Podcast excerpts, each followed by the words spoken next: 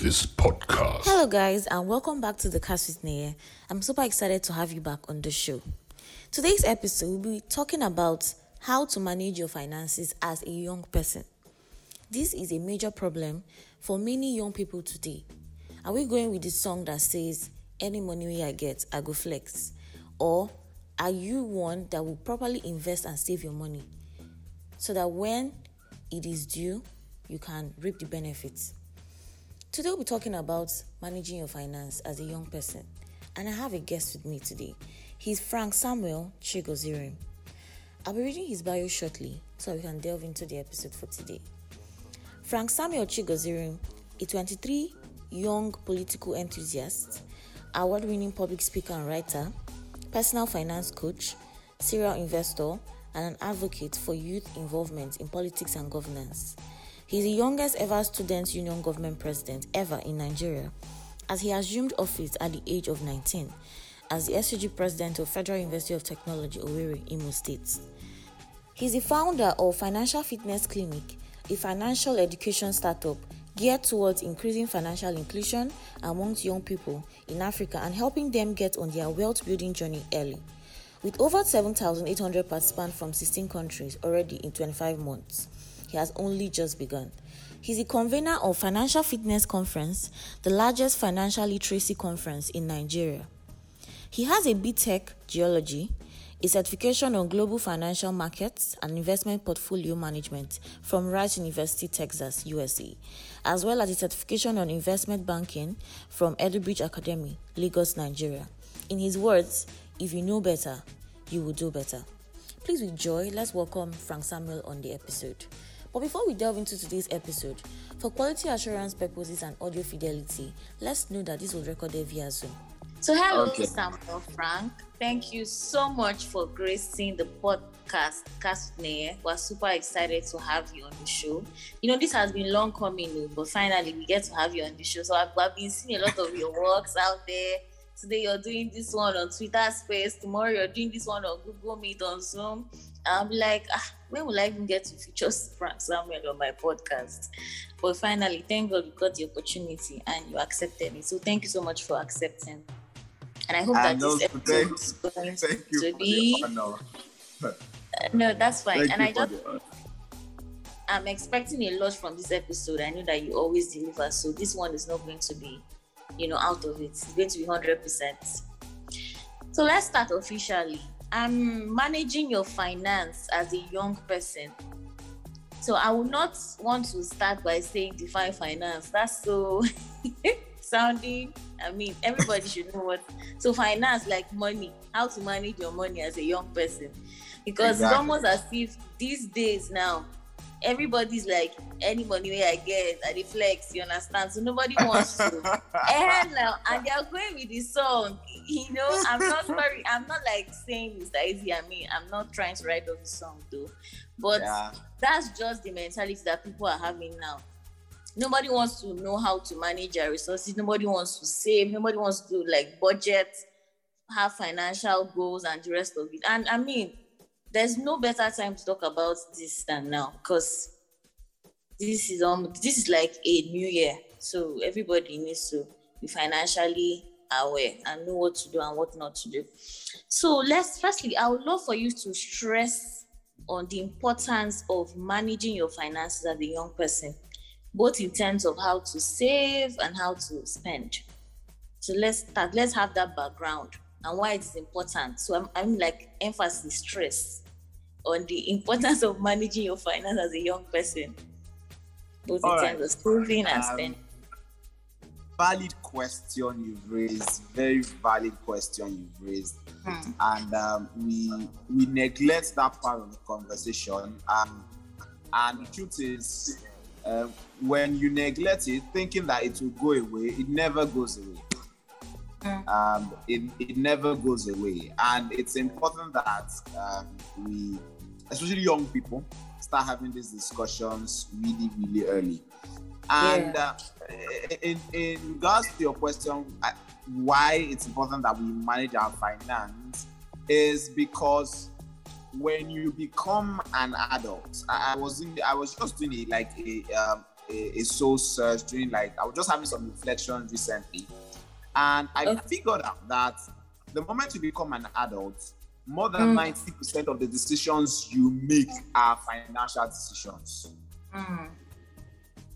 From who you marry, to the number of children you have, to the university you go to, whether for your bachelor's or master's degree or PhD, to the company you work in, to the kind of job you do. More than 90% of the decisions we make become finance-based decisions. And if we not treat this topic as important as we should, if we decide to keep focusing on our mental health all the time and focusing on what's it now, on who is trending and what is trending, and we forget about the fact that at the end of the day, our finances are going to matter. Even your finance has a huge part to play in whether you will even trend in the future or not, right? So I think it's important that we start having it. And another reason why it's important to manage your finance as a young person is because in life there are seasons, and everybody needs to understand how to take advantage of certain seasons in their life. Right. What I mean is this. Now, when you're a young person, I like to tell them that, like, when I have this discussion with young people as regards managing their finance, I like to tell them that, oh, see, you're in a season of plenty, right? And it might not be plenty in money per se, but you're in a season of plenty with regards to strength, with regards to energy, with regards to the fact that you have the time, right? Yeah. And time is your greatest resource. I made a post on LinkedIn a certain time, and I was saying that money is not the biggest capital that young people have. That the three biggest capital that young people have is their time, their energy, and their brain. Right? So you're in a season of plenty, right? And it's important you know how to maximize that season. So when finance comes into the question, it's important you learn how to manage it, because. There's a huge wealth transfer going on in our world today. You see people 15, 16, 17 getting into spaces where they are earning 4-5 figures in dollars as salaries every month. And even their parents, in short, they never imagined of being able to earn that much, even when they are at their prime. But people at 16, 17 are ending. So it's important that we start having this conversation, because if you don't, your season of plenty will come and go. And when the season of famine will come, we're not prophesying anything negative for anyone, but it's more like day and night. It will happen, right? So if you're not conscious of how exactly you manage your finances in your season of plenty, when the season of famine comes, you will struggle. You will really, really struggle. All right. So that's why it's important that young people start. That's why it's important. Another reason why it's important is because you're able to start your wealth building journey early.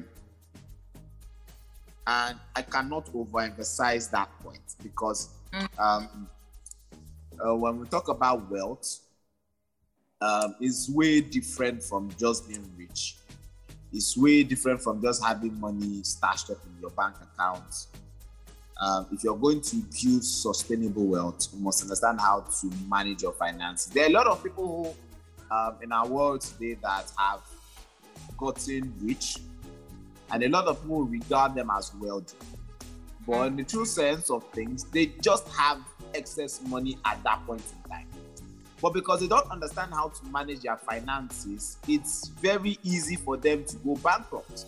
It's very easy for them to go broke, right? A survey has shown that more than 80% of people who win the lottery in the United States of America, they never become wealthy. Why? They have never understood how to manage their finances. And so when they launch into that season of having so much around them, they do not know what to do with it. And they've not built a solid, a concrete mindset of how to manage your finances, and they eventually go back to where they used to be, right? So I think that these are some very valid reasons why it's important that people manage, or young people especially, manage their finances. Oh yeah, so thank you very much for answering that question. I mean, you've been able to take us through the journey on the importance of financial management. I'll say that you've said that it helps us save for our different seasons, and you need us to understand that there are two seasons. We have the day and the night. So now we are like in our day season, our season of plenty, where we have strength, agility, time, and a whole lot of things to be able to work and make the money. And make so the money when you're in your night season, that's like you have enough money to sustain. So you're not going to be in your night season and you're still going to be all worked up. That's supposed to be your season of rest, Then you also make us understand that it helps us start our wealth building very early. So maybe people might think, maybe when I'm 30, I can start saving. Or when I'm 40, when I have plenty, when I've blow, that's when I can start managing my finance. As for now, any money I get, I flex. Right on. So I'm not saying don't enjoy, but I'm saying manage it. So there's a place for delaying gratification, And absolutely. But let's just progress. So my next question, Obuki, so after speaking on this, stressing on the importance of managing finance, how do you think we can manage our finances better as young people? Based on budgeting, financial goals, what kind of goals can we set? How can we make financial budgets, and actually stick to them? Because nowadays, a lot of things, maybe people might even make budgets or have financial goals, but still they're not able to stick to them. So you might say, what is trending now? Bones trade. What is trending now? This car is trending. Any money, you understand? You just put it into that car or that thing that's trending, and they forget that they actually had a budget they're supposed to work according to. Do you understand? So how can we manage our finances better? And then you also get to speak on budgeting and financial goals and actually sticking to them. All right. Thank you very much for that question. So I was speaking at a platform recently, and I told them something. There's this exercise I give to all the participants of my financial mentorship program, and I would love that anybody who listens to this podcast, they take that task, right? So it's a very simple task. So I usually ask that they go to their bank apps, the bank they usually use to carry out most of their transactions, and print their account statements for the last 3 months. Okay. Now, I was having a discussion with someone 2 days ago, and she was crying in my DM that she went to take a look at her account statement, and she's wondering where all the money that she has made has gone to. And I was telling her that yes, your account statement is actually talking to you, and that's like the starting point, because a lot of us, a lot of young people think that I'm not seeing money, I'm not this, I'm not that. Go and print your account statement for the last just 3 months. I did not say the entire year. If you say they should print the entire year, some people have been ballers, serious ballers. But let's not ask them to print the entire year. Let them just do the last 3 months and take a look at. At what is saying, right? Take a look at it. What have you been spending a lot of your money on? And it leads me to the next point. Follow the money. How to manage your finances? Follow the money. Follow the money. When I started on my personal finance journey back in 2016, I made very radical decisions that. At a point, my mom had to call me at the time and tell me that I should be careful. Let me not be saving and die. I'll be a star or whatever at the time. But one of the decisions I made was that I decided to, and then allowance wasn't so much, but because of how the situation of the country then, it was worth something, so it could do something at the time. And So I said, okay, fine, let's track, let's follow this money. And I learned it from The Richest Man in Babylon. By the way, anybody listening to this, that's like the foundational book for personal finance that I recommend any day, anytime. The Richest Man in Babylon by George S Clason. Yeah, I recommend that any day, anytime. Now, so back to my story. So I said, okay, fine, let's follow this money. Let's know what all we are doing, right? Because the trend was allowance to come in within 2 weeks, it's done. And then I'm literally trying to survive for the remaining 2 weeks of the month. So in doing that, in following the money, I decided to now write out what exactly do I spend most of my money on and what can I allocate to it. So both from feeding to transportation to even offering. So at the time, I would budget my offering. And my allowance was, I think, between 5,000 and 10,000 a month then. Max I got while we were on was like 10,000. So I bought my offering, and in a month I was attending 12 services, 3 services every week. So in a month that's 12 services. So my budget then was that, or what I had written out was that I was going to give 15 naira each of those services.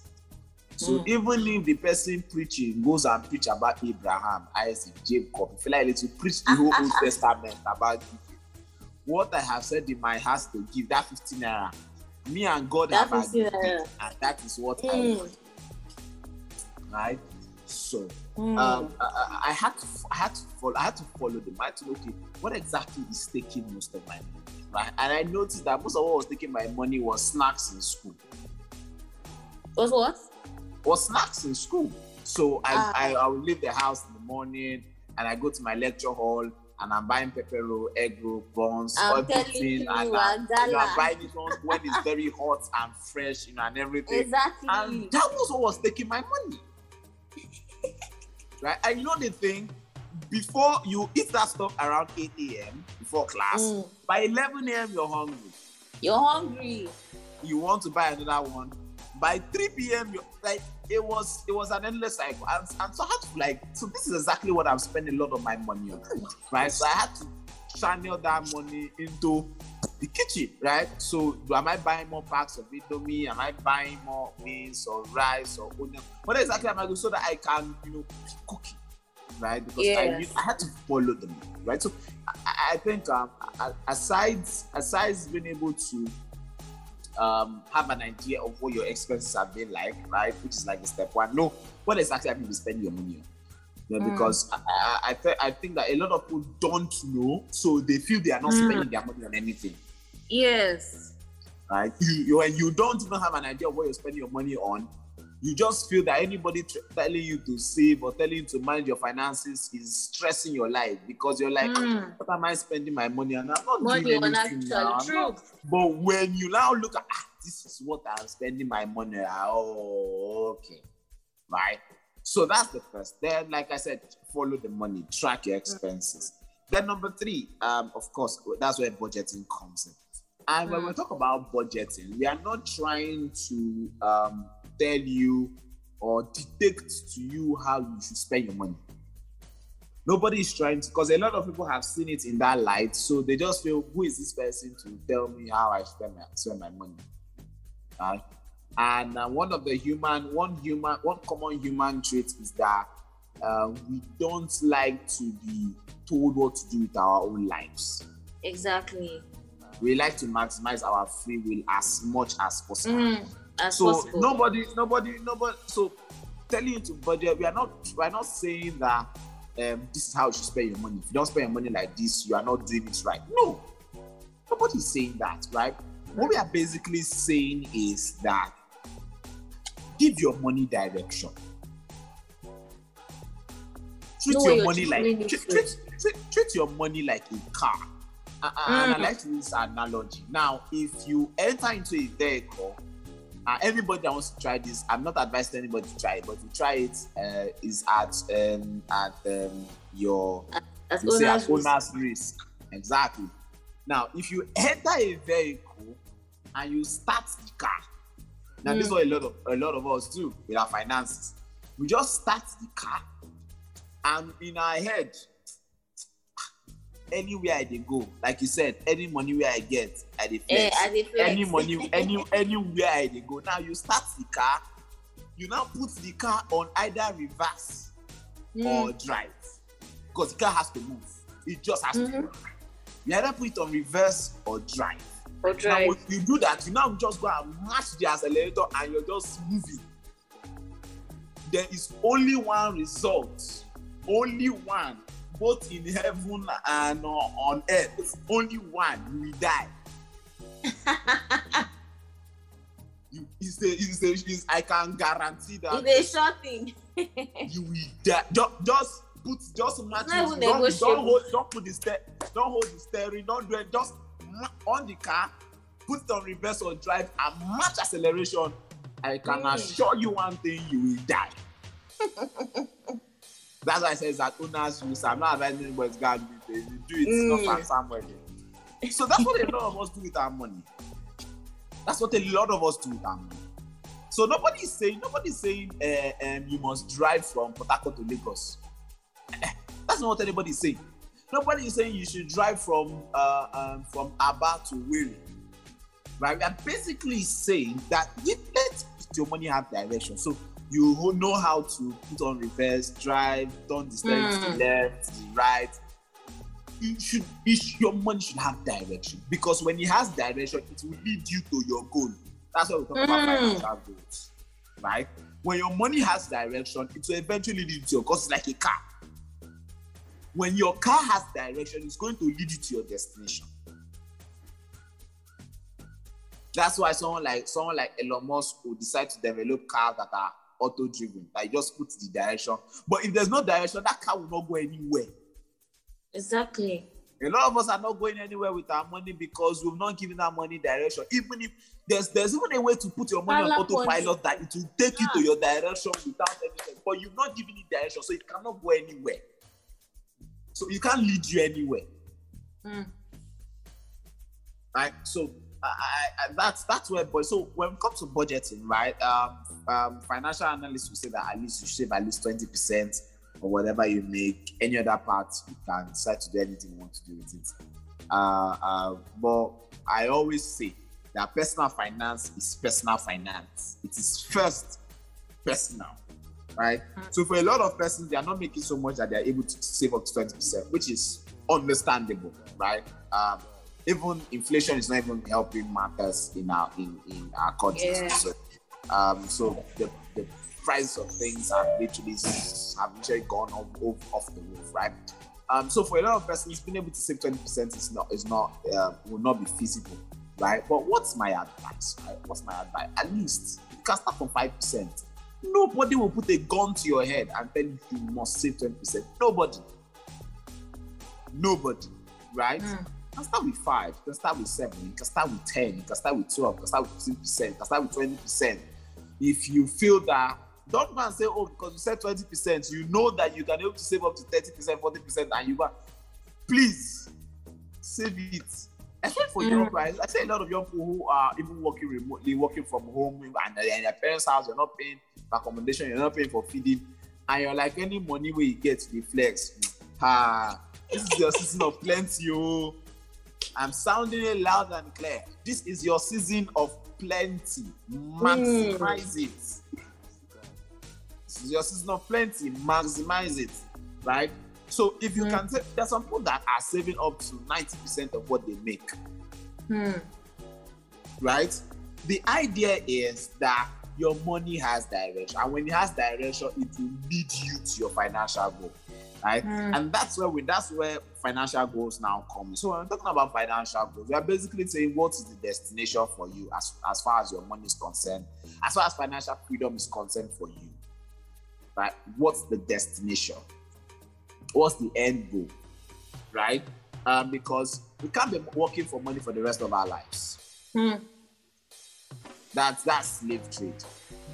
Right? You can't be working for money for the rest of your lives. Right? Exactly. So the end goal is the destination. So what's the financial destination, right?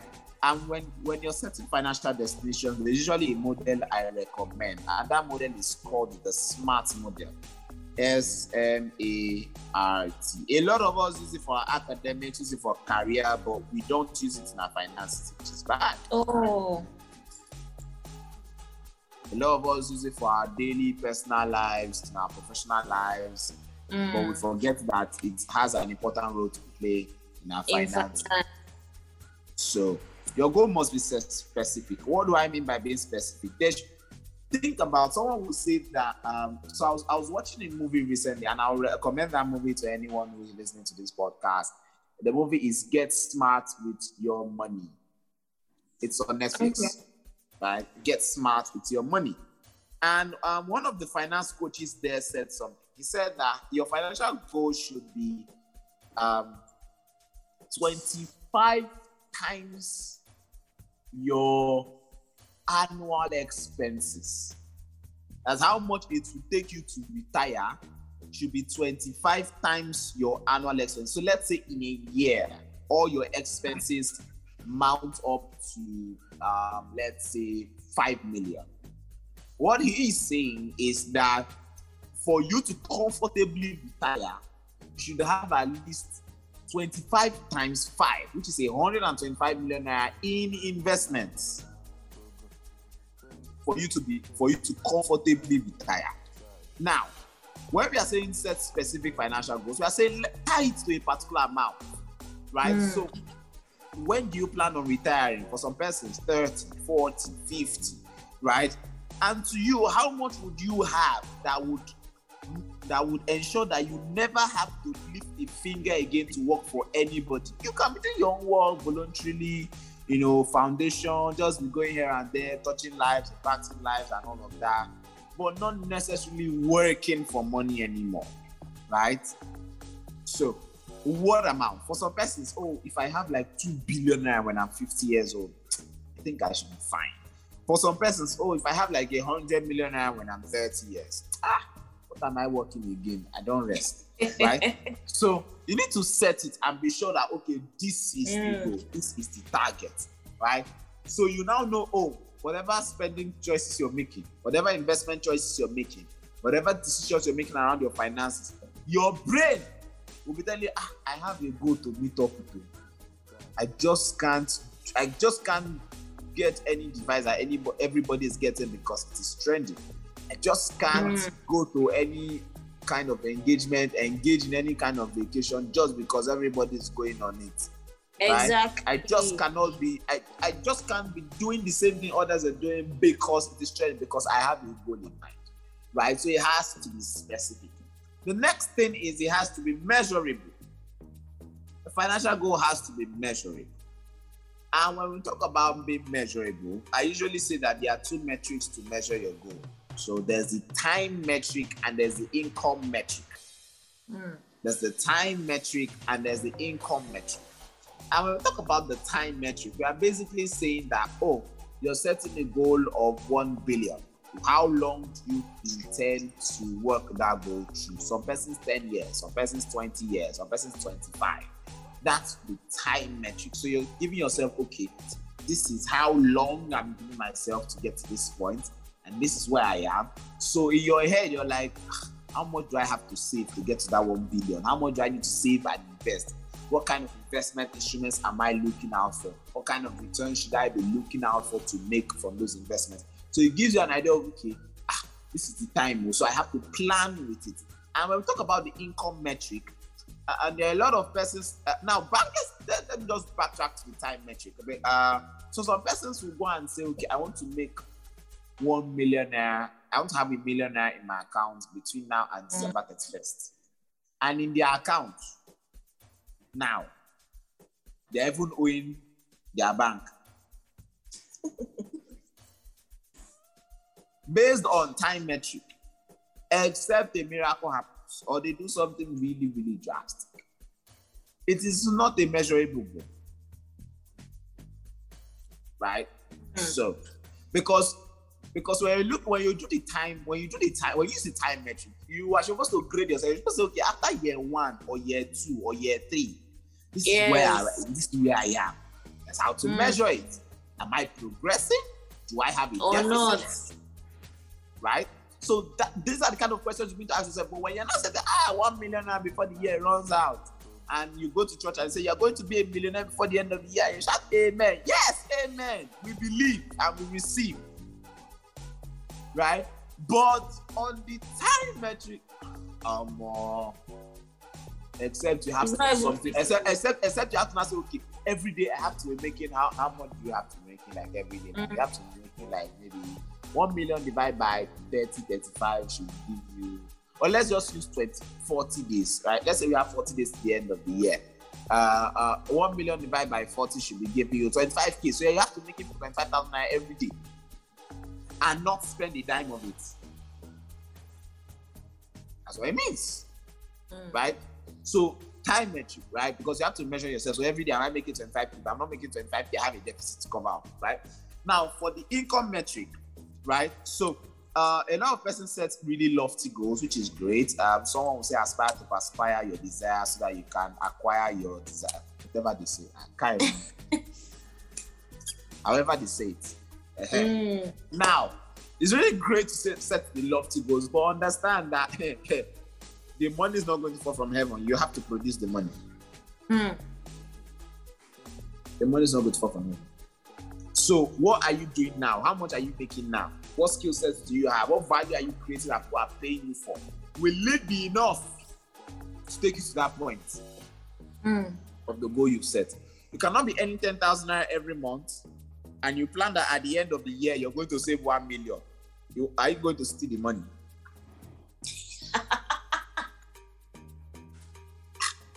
Except you plan to steal it, right? So when you take a look at, so if you're earning 10,000 every month, at the end of the year you're supposed to have earned everything 120,000. So if you're planning that you're going to save 1 million naira, EFCC should come after you, because where do you plan to, right? So that's the thing, right? So income metric, very important. How many streams of income do you have, right? It's going to tell you, right? How many, aside your main income stream, what side also do you have, right? That would allow you to get stuff. So for myself, even when I set my own goal, I knew that my income level, go allow me. So I need to, okay, what extra streams of income can I lay my hands on? Can I do? Can I produce for myself? So that at the end of the day, I can earn what I need to earn so that I can save and then I can invest to eventually get to my goal. Because if I stay, so someone who is earning less, let's use maybe a young graduate that graduates from school, like you're earning 100,000 naira every month, and your goal is 1 billion in the next 5 years, that 100,000 naira will never allow you to get to that goal. Never. So you have to look, okay, so what kind of skills would allow me to make so much that I can get? Of course, so you have to look at maybe a tech skill, right? In the front end or back end or software or something that's going to be allowing you to earn in maybe 600,000, 700,000 every month, maybe even 1 million, 1.2. There are guys that earn up to $3,000, $4,000 every month, right? Based on the skill sets that they have, right? So with that level of income, it's possible.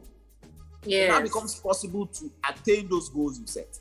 Right, so these are the two things, right? It has to be measurable.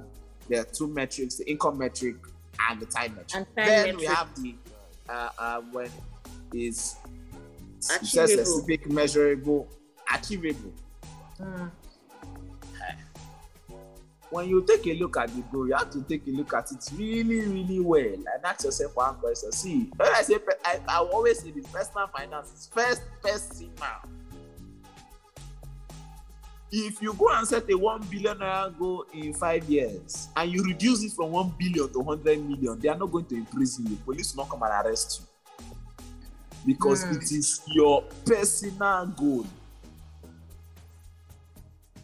So when you have to take a look at it, after a while, ask yourself, is it really achievable?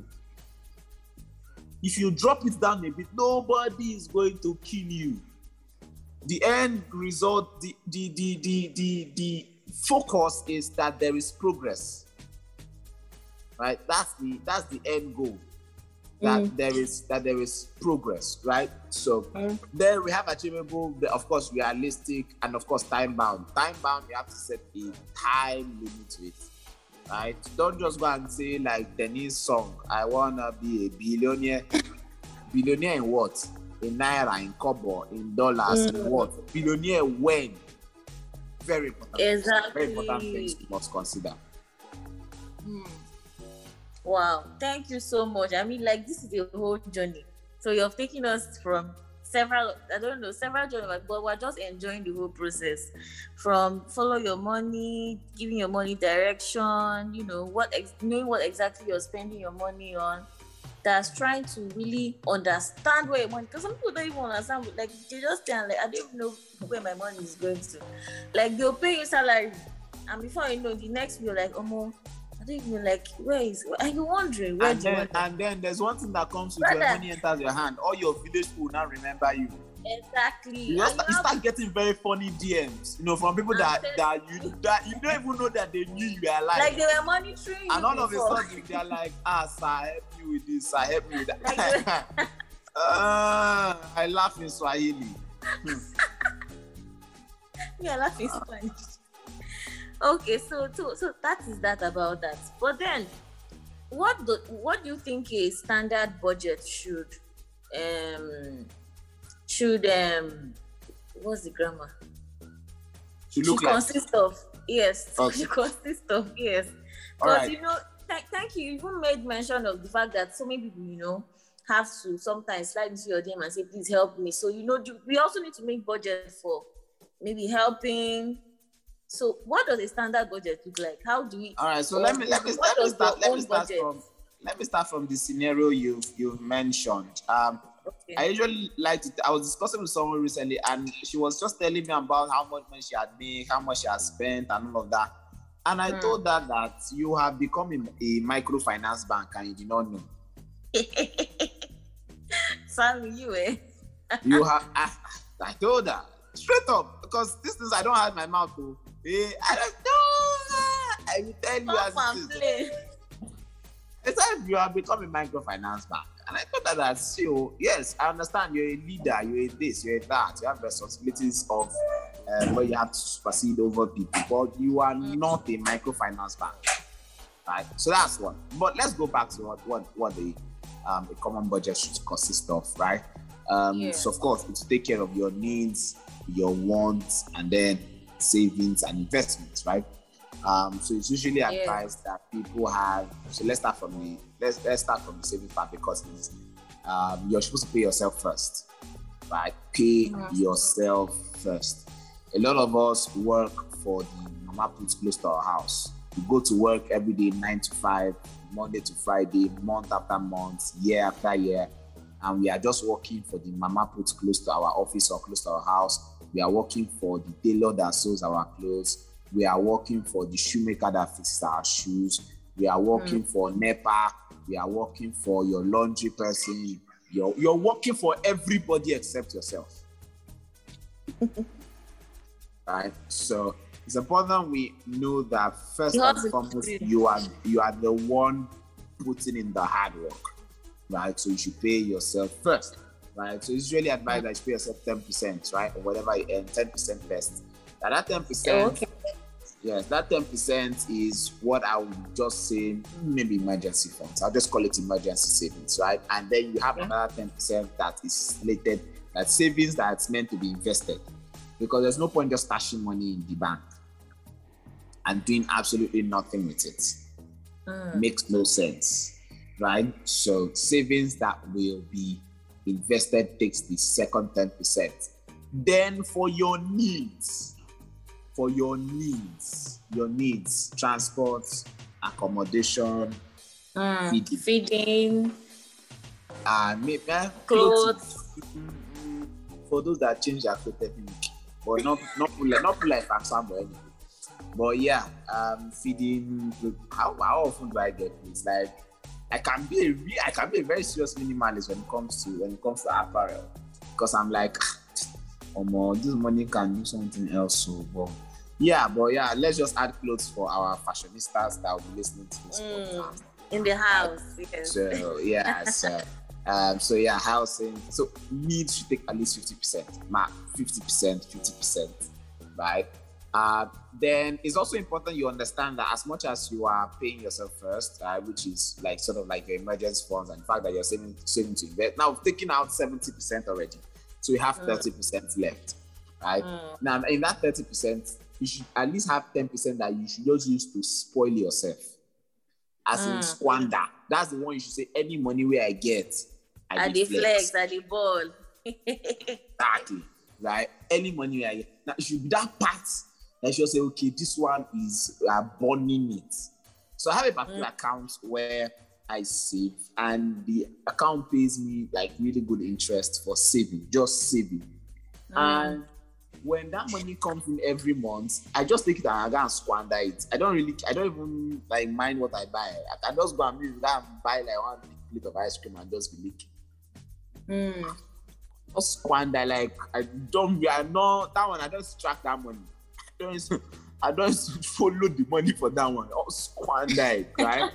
But now the thing is, there are a lot of things that we want that are wants to us, maybe new device or new, maybe something that we don't really need at that point, and it's going to take more than what's expected, right? So one of my finance mentors will say that just keep piling that money that is meant for squandering, just keep piling it. Okay. Just keep piling it.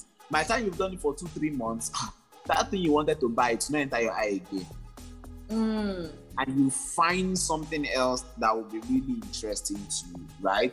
So you can decide to save for a vacation, right? Plan for maybe your 12 months. Okay, I'm going for a vacation, maybe August, maybe December. And you plan towards it, right? Rather than just any money I get, you plan and say, okay, I'm going to give myself a treat, and I am going to enjoy my life. You plan towards it, right? True. You plan towards it, right? So that it doesn't, because a lot of people. So when the whole August or December vacation things start popping up here and there, you're just like, I have this money that I handle. Oh yeah, now you can't take maybe 70%, 80% of your entire salary and just go for it. And at the end of the day, a lot of things get affected. And then you now come back and start crying in maybe Frank Samuel's DM and be saying that you don't know where your money is going to. I will tell you, Papa, where your money has gone. It's in my pocket. Right. So, I think. So yeah, so 10% for ones. Then we now have for the Mother Teresa's in the house. And yes, for the Mother Teresa's in the house and the Mahatma Gandhi's in the house that live for everybody except themselves. Yeah, you can decide to take 10%. Some people decide to give that part to God, right? Okay. Some people decide to give that to God as their tithe. For someone like me, if I give people my time, have offering budgets, because you you have an offering budget, but it's separate from tithe. Okay. For those that really obey the 10%, it's separate from tithe. We all need that. But yeah, it's important you have a plan for it, right? Now we've done all of this, and we have like 10% left. Now this 10%. Now this budget is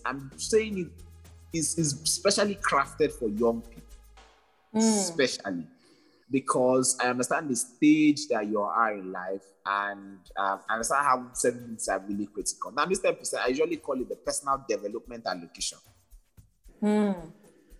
Personal development. You are at a stage in your life where you have the time to learn courses, to gather up skills, to get certifications, become someone that has a high level of value to give out, right? You have the time, right? So it's important you have a part of the budget set out to buy books, to pay for courses, to maybe attend boot camps and stuff like that, because exposure is important. People to attend conferences because exposure is important. A lot of people break into certain levels, certain seasons, certain very great seasons in their financial lives. And it's not because of what they studied in school. It's because of a particular skill they acquired. Some persons because of a particular boot camp they attended. Some persons because of a particular conference they attended. Some persons because of a particular book they read. But all of this will not happen if you're not intentional about that sphere of your life. Yeah. So I think that's what it's a typical budget for young person. Standard budget, right? And if you feel that there needs to make adjustments, please feel absolutely free to make the adjustment. Like I said, personal finance is first personal, but there are certain things that you must not neglect, which includes your paying yourself first, savings that will be invested, and of course, if you're a Christian like me, your tithe is important. Can't neglect that. Thank you so much, Sammy, for breaking down this, the standard way of getting budgets or having any budget, because it's very important. I had a discussion with someone, and the person was saying that, okay, he bought his Crocs for like 15K. I was like, wow. I was not saying 15K. So, there are levels to these things. So if you're not yet on that level, don't try to be there yet. You understand? Exactly. So maybe you're hearing that someone bought Crocs for 15K. You know, say, okay, I have 15K. Let me go and buy that one. So God, I don't understand. Go and buy when there's Crocs of 1.5. I'm telling you, you will see what I'm saying. Same Crocs. At the end of the day, we are putting up the Crocs to sit touch the ground. My dear, that you think will not allow you fly on the air. You're sure not walking bare feet on the road, and that is what is important.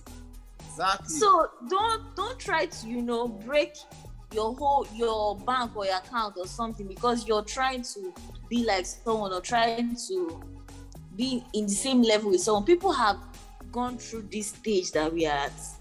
You understand? So there's some people that is maybe 15K Crocs is nothing to them because they have the money. So you don't have the money yet, Oga. So manage your money and wait till you get to that level. So now they have done their season. They have invested in the season of plenty. Now they are, they are relaxing and they are reaping. So thank you so much, Sammy, for breaking down that budget planning. So now, would you advise a young person who just started making money, and maybe through a business or something, to have multiple bank accounts? Okay, so it's like very, very important question. Now, as the idea of multiple bank accounts for me is so that you can, give your money direction. Because for a lot of us, what we have, we don't have savings accounts. A lot of us, what we have are deposit accounts. Okay. And I will say with my full chest, a lot of us just have deposit accounts. So you deposit money and you take out money. I went on talking to someone and say, I have 10,000 in my savings account. All lies, fake. All fake. It's just deposits, any small thing. Now, and then the money has gone.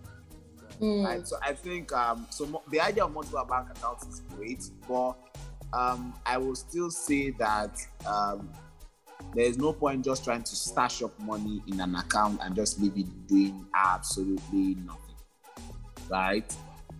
So the idea of multiple accounts is great so that you can have an account specific for your expenses, an account just for your savings, an account meant for investments, an account that is for benevolence and Mother Teresa and charity work. Because I see people I usually tell people that if I budgeted that it's only 5K I'm giving out this month for benevolence, the moment I see that 5K, anybody that comes to me, let us join our feet together and we pray. Sorry. Let us join our feet together and we'll pray. We'll pray about God answers all prayers. If there's a man to pray, there's a God to answer. So I will join my faith with you because the money has finished. As they say, Otilo, that's gone. Otilo. Nothing again. So you say, no, you go and now take part of your feeding money and you will not be thinking how you're not going to feed.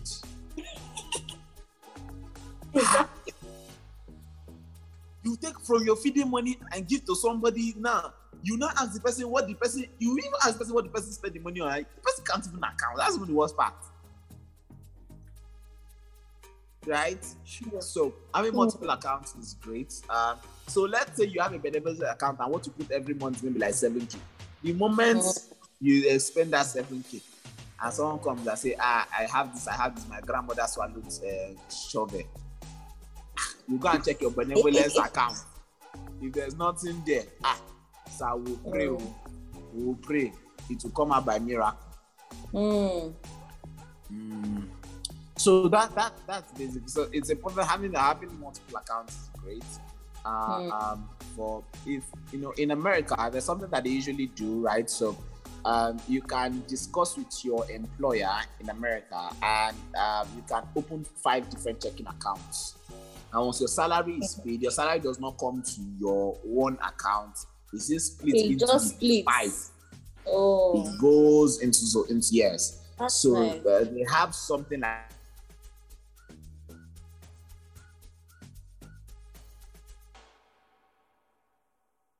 I haven't heard of that in recent times. But yeah, so having separate account, that's what it does for you. It allows you to say, okay, fine.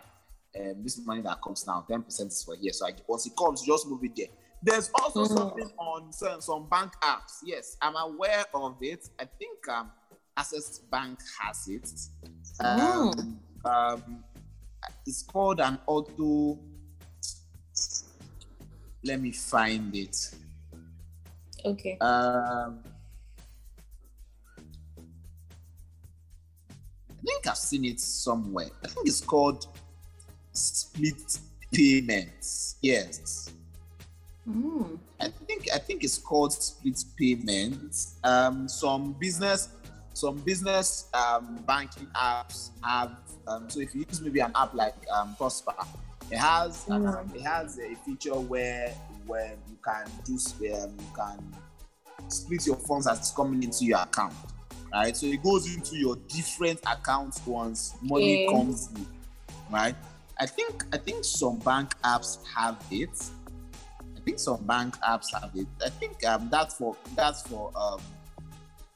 Access is the split payment feature, right? But I think bank apps have it where once one just comes in, it divides into. So you can for whatever bank you're using, you can try to just find out if there's something like that and also do so that once money comes in, you can decide to set up that maybe at the end of every month or a certain day. Once money comes in, you fire the money just goes into, and then you can set different banks. It doesn't have to be like the same bank. Same bank, yeah, exactly. Yes, you can put different banks, and once money comes in, it automatically moves into the different banks. Right. So, I think that really helps me when it comes to managing your finances, so that you know that. If your spending account for that month, everything you have is 50K. If that 50K finish, you cannot touch any other place. Oh yeah, true. That's very good. So let's speaking about some platforms for saving. You have spoken a lot about saving and investment. So, what platforms can you recommend for saving, investing, and maybe deposit? But what platforms basically for saving can you recommend for people? All right, so for savings, I would recommend to help us manage our finances better. Yeah, very important, right? So I would recommend the one that I have used and I'm using. Yes, tested and trusted. I'll just recommend 3 of them.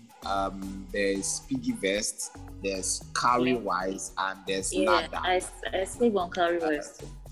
These are 3 that. So there's Piggyvest, Cowrywise, and Landpay. So for those that are new to Landpay is L-A-D-D-A. So that's the spelling, right? That's for saving. If I am saving. Okay. Is that the one that gives you interest for just saving? That one. So 3 of them gives you interest for saving actually. Yes. 3 of them usually give you interest for saving, and their interest is way above what your bank will give you for saving with your regular bank account. Right? So your regular bank account gives you, I think, 3.25% in a year.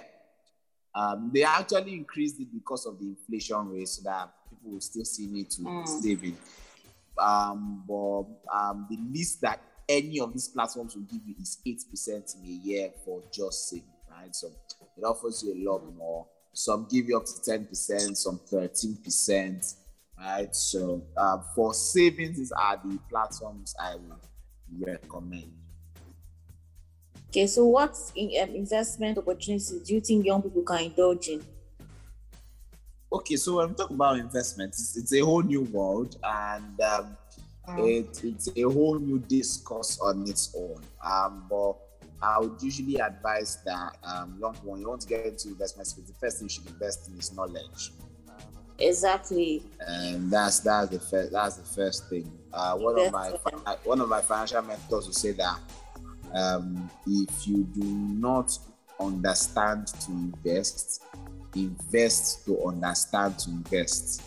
Word on streets. So that's what she would say. If you do not understand to invest to understand to invest. Yes. Yeah. So I think that's the first step. Then when we talk about investments for young people, there's a lot that they can take advantage of. There's mutual funds, mutual fund can start as little as 5,000 naira. I think there's Standard IBTC, there's FCMB, and a couple of banks do mutual funds, right? So you can just speak to your bank, you can contact your bank and just make inquiries about it. There's mutual fund, there's money markets. There is stocks, right? There's stocks, there's ETFs. Anybody who wants to get involved in the stock market for a young investor, I usually advise that you start off with ETFs. ETFs are exchange traded funds, so like a basket of stocks from different companies put in together to ensure that your money is there's low risk on it, right? And it's diversified, right? So I'll advise you start off with ETFs. Of course, there are democratized real estate. What I mean is real estate that has been packaged in a way that you can invest with tiny units. You don't have to own like a full plot of land or own maybe full house or something, right? A couple of platforms that offer it. I think there's Risevest. I think there's Landpay. Right, so so there are a couple of, and then if you want to get into the stock market, buying stocks or ETFs, of course there is Bamboo, there's Trove. I've used them. Every platform I have mentioned here are platforms I have used and I'm using. Right, so either I've used them or I'm still using them. Right, so invest in dollar, right? Have dollar-backed investments.